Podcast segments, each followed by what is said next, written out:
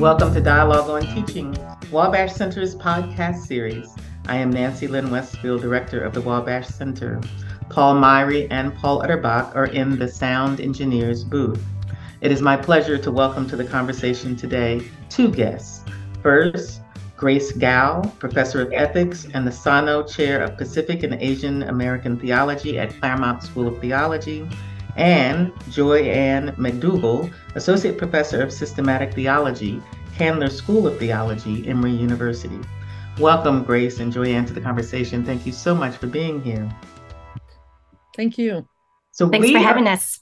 We are interested in talking about um, a grant project that you all um, have had wild experience with. I'm going to use the, I'm going to use the word wild experience with. Um, and you entitled your grant project "Teaching at the Intersections: Reimagining Feminist, Womanist, Asian, Latin, and Indigenous Theological Pedagogies." So let's start there. How did the project get started? Joy, Joy, start with the origins. How did the project get started?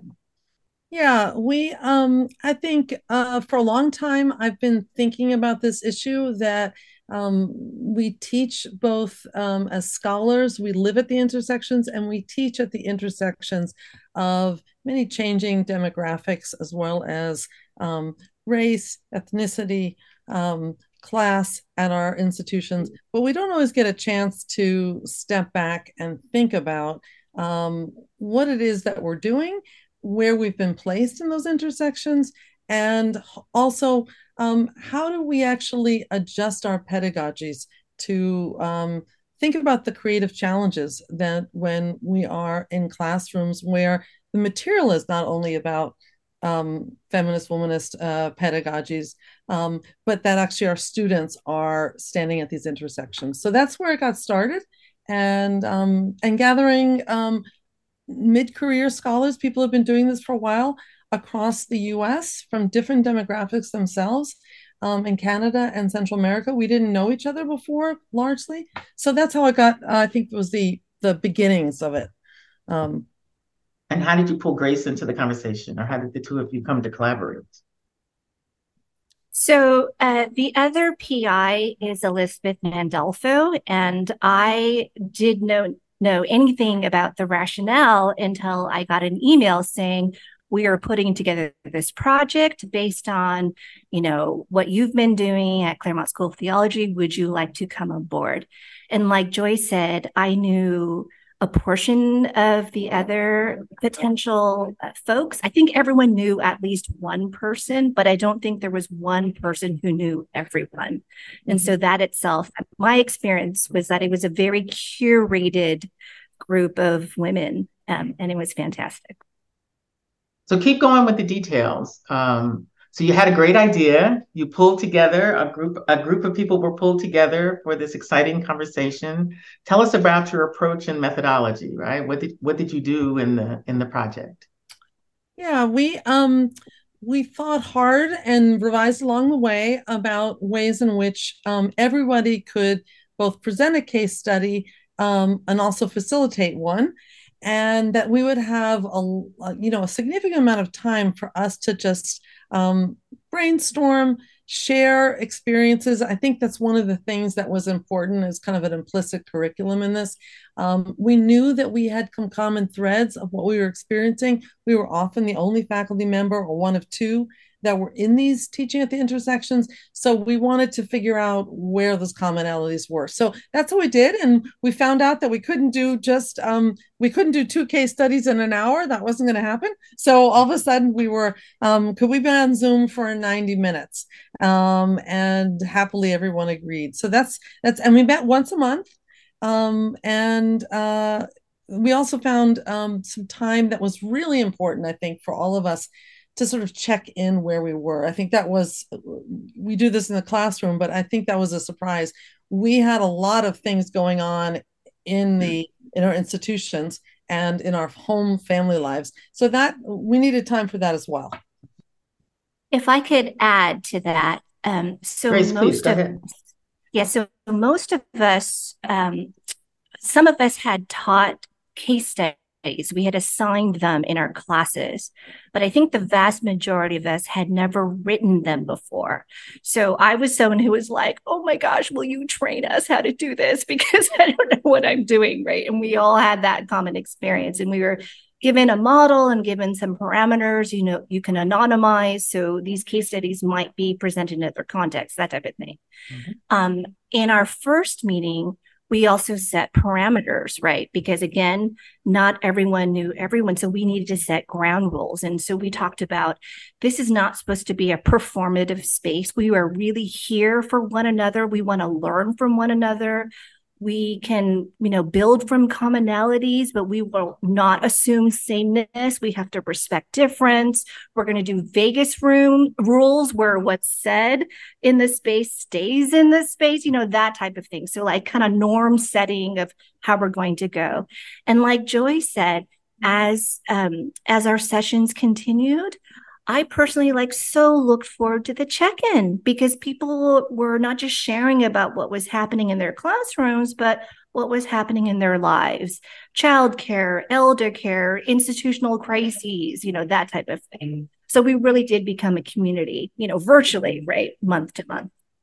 Well, and the networking, right? The the making of friends, the deepening of collegial relationships is so important. Yes um, at any time, but particularly now in this 2023, whatever, you know, in this 21st century malaise that we're working in. Mm-hmm. Talk more about the case study approach because Wabash Center is very interested in, in assisting people with this approach because the approach is underutilized in theological education, underutilized in religious studies, underutilized in higher education in general. So did, were you glad you did case studies? You know what I mean? I some people were more familiar than others with the approach, mm-hmm. but it did it turn out to be a, a approach that was worthwhile and brought some depth to the conversation? Absolutely. And I found it ironic that I have been teaching for 20 years and I've been in the class where my students have done verbatims and case studies, but I myself had never done a case study. So it was a very mm-hmm. interesting mm-hmm. turning of the tables, like Grace had. Some people had, and some people used them as um, a pedagogical tool in their classrooms, but I had never written one. So um, I found it very helpful. Um, one thing that we did, we decided not to impose a certain rubric. So they were very different in, um, which has its strengths because uh, people were coming from very different seminary settings. Um, some were denominational settings, some were university related settings, and one was long distance online um, from Central America, and she was teaching wholly online. So I think um, you know we had to sort of stretch the format. I think um, to meet people's needs and what they talked about. But um, it was it was very uh, you know as we well I'll just say as we were thinking about um, uh, bundling them together I was surprised as we came back through, you know, when you do them each one after another, um, where the common threads been. But that moment where we actually looked at all eight or nine of them and said, um, here are the threads. And we had a consultant mm-hmm. come in, um, Dr. Kwok came in and helped us identify those threads. That was really helpful as a synthesizing moment in the grant. Grace, what about you? How, did you like the case yeah. studies? I did. I did. Again, I've taught um, case studies for uh, papers, right? For my, but like Joy said, I had never myself written one before. And I found the exercise of anonymizing myself in my institution very helpful. Like, mm. so how does one understand my case? Well, you need to know that we are a progressive seminary on the West Coast. Okay, well, how many of those are there, right? You know, so that you can do mm-hmm. some mm-hmm. process of elimination and you you talk about denominational affiliation. So how do you anonymize in such a way to protect yourself and your students but say the key things that the reader needs to know in under in order to understand why the the problem there was always some sort of issue like what what was it a conflict? Was it a two students uh, you know having some sort of conflict and wanting the professor to intervene? Was it a gap between what the institution wanted and what the students wanted or you know whatever? But you needed to understand the institutional context in order to understand what the case was. Mm-hmm. And the other thing I thought that was helpful is um, Joy and Liz guided us in such a way where um, someone wrote a case, someone else was like the what's the word, the facilitator of it, but the the actual discussion it wasn't immediately to problem solving. It wasn't like, hmm. if you were this professor, you know, right. what would right. you have done? Right. It, was, You're not you trying know, to like, fix situations, right. You're not trying to fix That's anything. Right. Mm-hmm. Mm-hmm, mm-hmm. We're trying. We're raising questions. You know, where some people are like, "Oh my gosh!" And then there was this. Um, sorry, I I don't know if I'm getting ahead of myself, but one of the biggest um, interesting turns for me is that the facilitators started to ask about our affective response. How are we as readers receiving these cases? Like some of us, I mean, I, I don't want to use this word lightly, but it's almost like we were being re-traumatized like oh my god i went through a situation like this it was really difficult for me right so what was our own affect right mm-hmm. in receiving these cases knowing that they're not identical to what you yourself went through mm-hmm. and that was a so so lynn to the point of your thinking that case study is is underutilized I would say that we found it to be a really useful and powerful thing. And also, they were short they were less than two pages usually. I think the shortest one was two paragraphs, but it was enough to provide, you know, the the content right for the the discussion to follow. So helping your group, training your group, training yourselves to think pedagogically, right? Uh, it, within context, as because pedagogy doesn't float in the ethers, right? It is contextual um, is so valuable, right? it's just so valuable. So there's so there's a lot to learn from the approach, but then there's also something to learn as you know from the the topic that you all um, you know engaged, right? That that talking yes. about reimagining theological pedagogies based on particularities is a huge task. So talk about that process a little bit. Talk about what you learned mm-hmm. from taking on such a big agenda mm-hmm. um, and and and from my ear, very worthwhile agenda to attempt. Yeah, I'm going to um, just give you one example, and um, it's actually something that Grace did, and it was in one of the case studies, and it's related to this topic of, um, you know, intersectionality, a term that we use all the time, and we had already talked about, you know, amongst ourselves and in our classrooms, race, gender um, differences. We all agreed that class was the hardest thing to put our, you know, to name in a classroom, and then I remember a moment that I think I said something in in response to one of our African American colleagues to say, oh, well, you've got race, you've got gender going on here and race on top of it. And then Grace very diplomatically said, um, we need to learn not to think of these as this and that.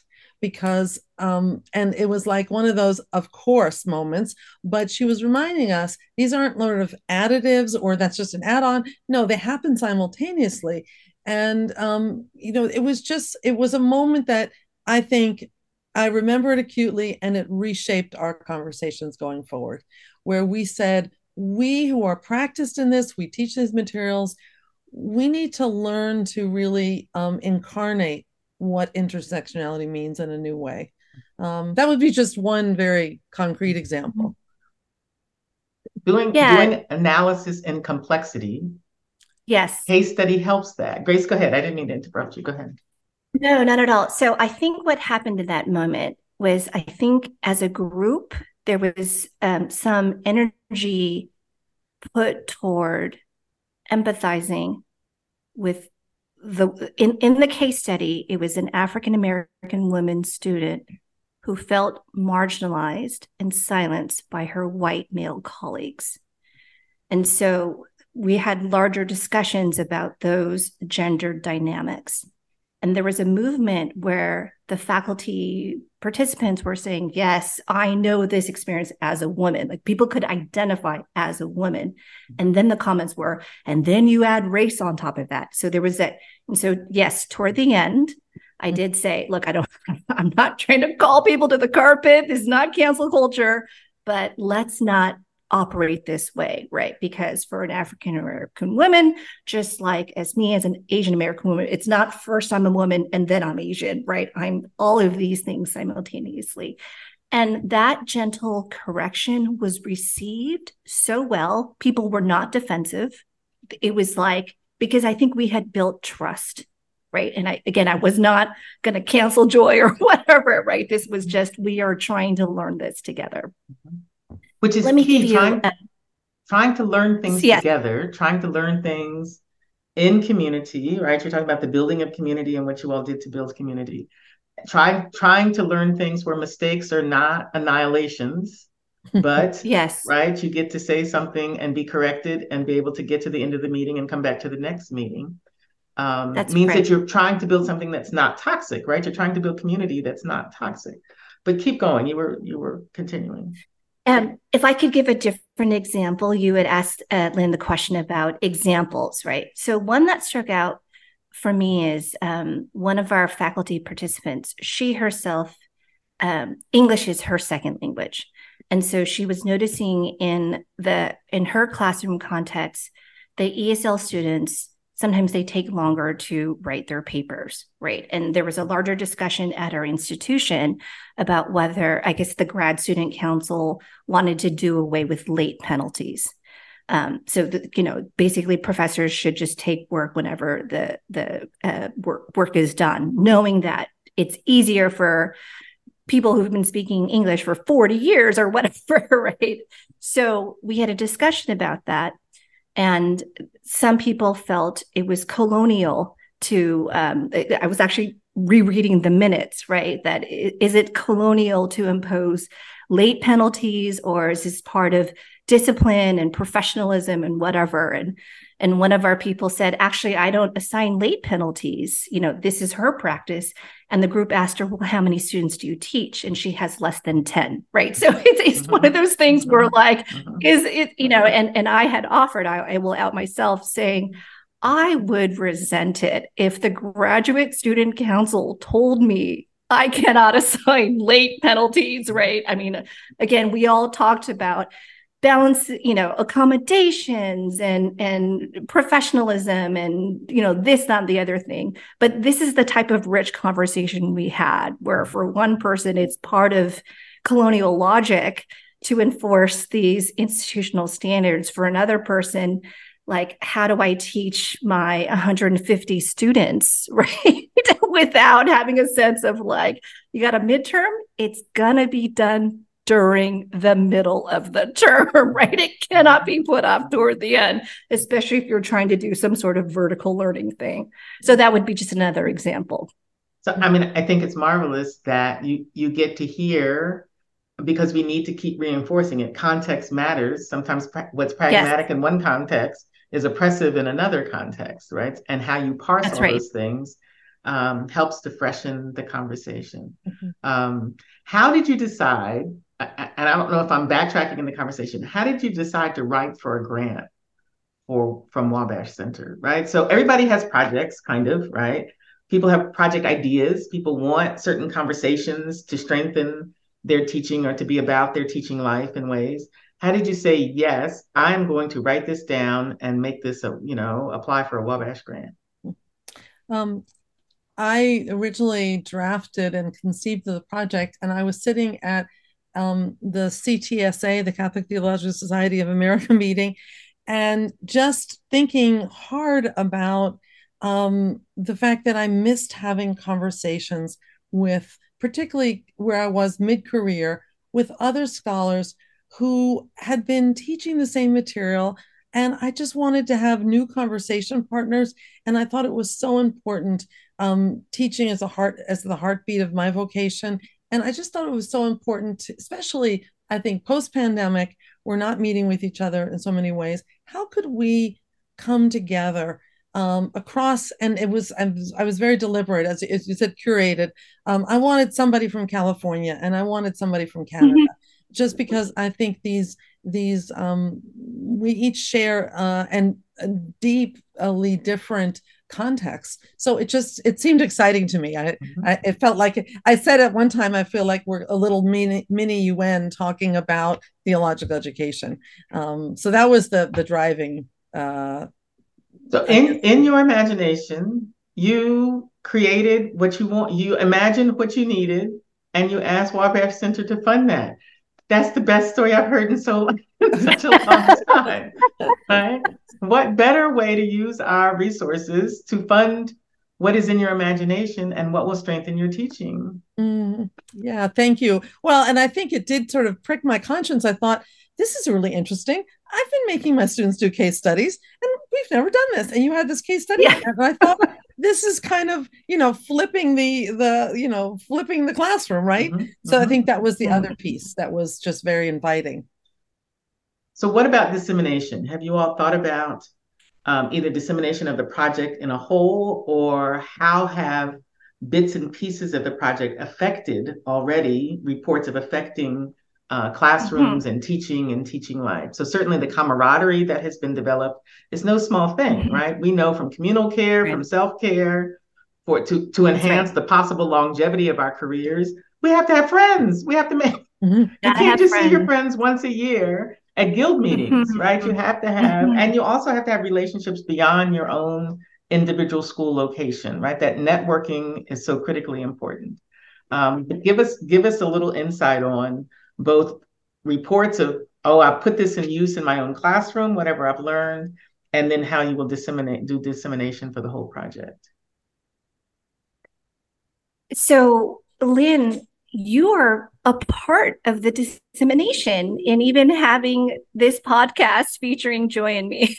so that is one piece of it. Mm-hmm. Um, Joy, if you want to take on the the other ones, but yeah, we we we went through things that we probably are not going to do, meaning we're probably not going to put together an edited volume. Yay! Um, yeah. so happy about that. I'm sorry. right, right, right, right. Um, but the the podcast is a piece of it. Yeah. Um, yeah, and then um, I think that we sort of have this sort of a practical side to it, meaning um, mm-hmm. we decided we're going to swap syllabi. Um, that's yes. simply that this would be really helpful with that so we've there's eight of us split up in teams of two and two people are doing the syllabi collection and then same thing mm-hmm. for bibliography we're all aware that this is an exploding um, field and we each have expertise so some we're creating those that as well together and then um, we did go back and forth about this longer project and we felt like the goals were met by the um, the the grant itself, but uh, Dr. Gandolfo and I um, are um, thinking about a, an article out of it because that's what we felt like the gleanings we mm-hmm. thought would be very helpful to to folks. Um, and then uh, you asked another question, that was interesting. Um, so one of our uh, participants shared with us uh, a method I'd never used, learning circles. Um, it was a oh, yeah. pedagogical thing about how to, I've used the fishbowl. It was a different version of that. And I thought, oh, this is really helpful. And I haven't had a chance since finishing the grant to institute it, but it is coming into my spring semester class. So I think the kind of on the ground integration of some of these just um, I do this, you do that, um, is is going to happen. Um, mm-hmm. So the, the, reason why I said yay to no anthology or no, is because we don't. Wabash Center doesn't want the project, the dissemination of the projects, or even the project themselves, to be burdensome, right? So mm-hmm. invariably, mm-hmm. people will say, "I will do this project, and then I'll write an anthology, or I'll write a critical essay that has to go through peer review, or I'll write a book." Right? That to me I, people can do that if that is their heart's desire but there are so many other ways like being on our own podcast to disseminate your learnings that ticks mm-hmm. the box and that communicates what the joy and and the uh, progress that the project has made trying to convince mm-hmm. colleagues not to burden themselves by getting grants or agreeing to workshops or these kinds of things is a learning that we're that we're trying to instill in people so mm-hmm. I'm I'm very happy that you all um, have factored smaller things in that are equally as significant um, and not burdened yourselves. What's the next project? Invariably, projects that are this organic have another project that will or could grow out of it. So, like, are you all going to break off like a spin-off, like a movie or something? A spin-off. a movie would be fun. Um, maybe, um, um, I'll just say for myself that, um, and well, let me say one thing before that that um, we all had an opportunity to also share when books were being published. Grace had a new book that's out this fall. And so there was a lot of support for actually um, finding out what each other is doing. And that was just terrific. Um, Dr. Koster has another book coming out. She's just shared that with us. So I think that's an that's kind of around the penumbra of what we're doing. Um, I'm a, about to uh, submit a grant um, called doing saving work. It's a riff off of Rebecca Chopp's um, book on that, on theological education, and particularly thinking about vocation again and um, vocation uh, discernment with women in ministry. You know, uh, now that we're 50 years, maybe uh, a lot of schools different, but into uh, theological education with women. Uh, we may feel like it's one and done, but I don't believe it is, and so that mm-hmm. that's that's uh, related to this project in certain ways. Grace, what's your yeah, the book is called My Body, Their Baby: A Progressive Christian Vision for Surrogacy. That was published uh, August 15th uh, by Stanford UP. And when I told people about it, and I told them I'm getting over my shyness about self promotion. And one by one, people said, Well, look, I'll get my institutional library to pick it up. Right. And other people shared, Oh, you know, hey, the Christian Century just, uh, you know, covered my book or whatever. So, absolutely, I think the relationships will continue to develop. Um, the type of thing that Joy mentioned about, you know one person shared this really interesting exercise the way she divided her class. You know she divided her class in such a way where on one day you're a speaker. On another day you cannot speak like not one word. You have to keep a journal and be an active listener. You know things like that. We had a lot of discussions about well i taught it this way and then the pandemic happened and through teaching it online some things were not as successful as the in-person model. So there's going to i think we're going to keep sharing ideas and resources about this new era that we're living in. So I'm really looking forward to the you know the, the syllabi swap, the the compendium of bibliographic uh, sorry bibliographic resources. Um, the movie, Lynn, I think is gonna have to wait. Right, it could have been. I hate to dash your dreams. Yeah. so, mm, but you know, I'll, I'll, come look you up at the Wabash reception at the right, AAR. Right. We'll be there. We, we'll be we can there. talk we'll about that. Yeah. there's there's something um, both brave and courageous and ordinary about the project, the project that you all put together. And the fact that you were brave enough and courageous enough to convene yourselves, right, to do something important um, I think is is so heartwarming, so impactful, but people let these opportunities go by. So I applaud you hmm. for your bravery to convene each other. Mm-hmm. Thank you. That's very gracious of you. We had a very interesting conversation about brave spaces and safe spaces, and I think we were a combination of a safe space and a brave space. Um, Agreed. Our best. And I and I just want to make sure that um, the the types of diversity we were talking about it wasn't just race and gender and class. We had a lot of sexuality uh, discussions. We had the geographic thing, you know, people from South Korea, Hong Kong, Malaysia. We had interfaith discussions, you know, combating anti-Semitism and Islamophobia. So you know, we, we may have used the words race, gender, and class a lot more in this podcast, but it really was covering, you know, this, and then even questions of age too, right? Mm-hmm. Young 20 year old students versus, you know, 40, 50 year old ones. Mm-hmm. Um, so yes, it, it really was a very, you know, we all have it's like when you fly southwest and they're like you have choices in air travel and you know we thank you for choosing us. I, I, honestly feel the same way like all of us are incredibly busy people. We got our you know teaching we got our research we got our responsibilities. But it truly was for me time well spent you know to be tearing with these women theological educators about once a month it was fantastic. I mean, it, it, it sounds like um, it was energizing and refreshing and life giving. Um, and yes, that's what absolutely. that's what we hope for people, right? That's what we hope. So so people report to us that they have those experiences when they come into our workshops.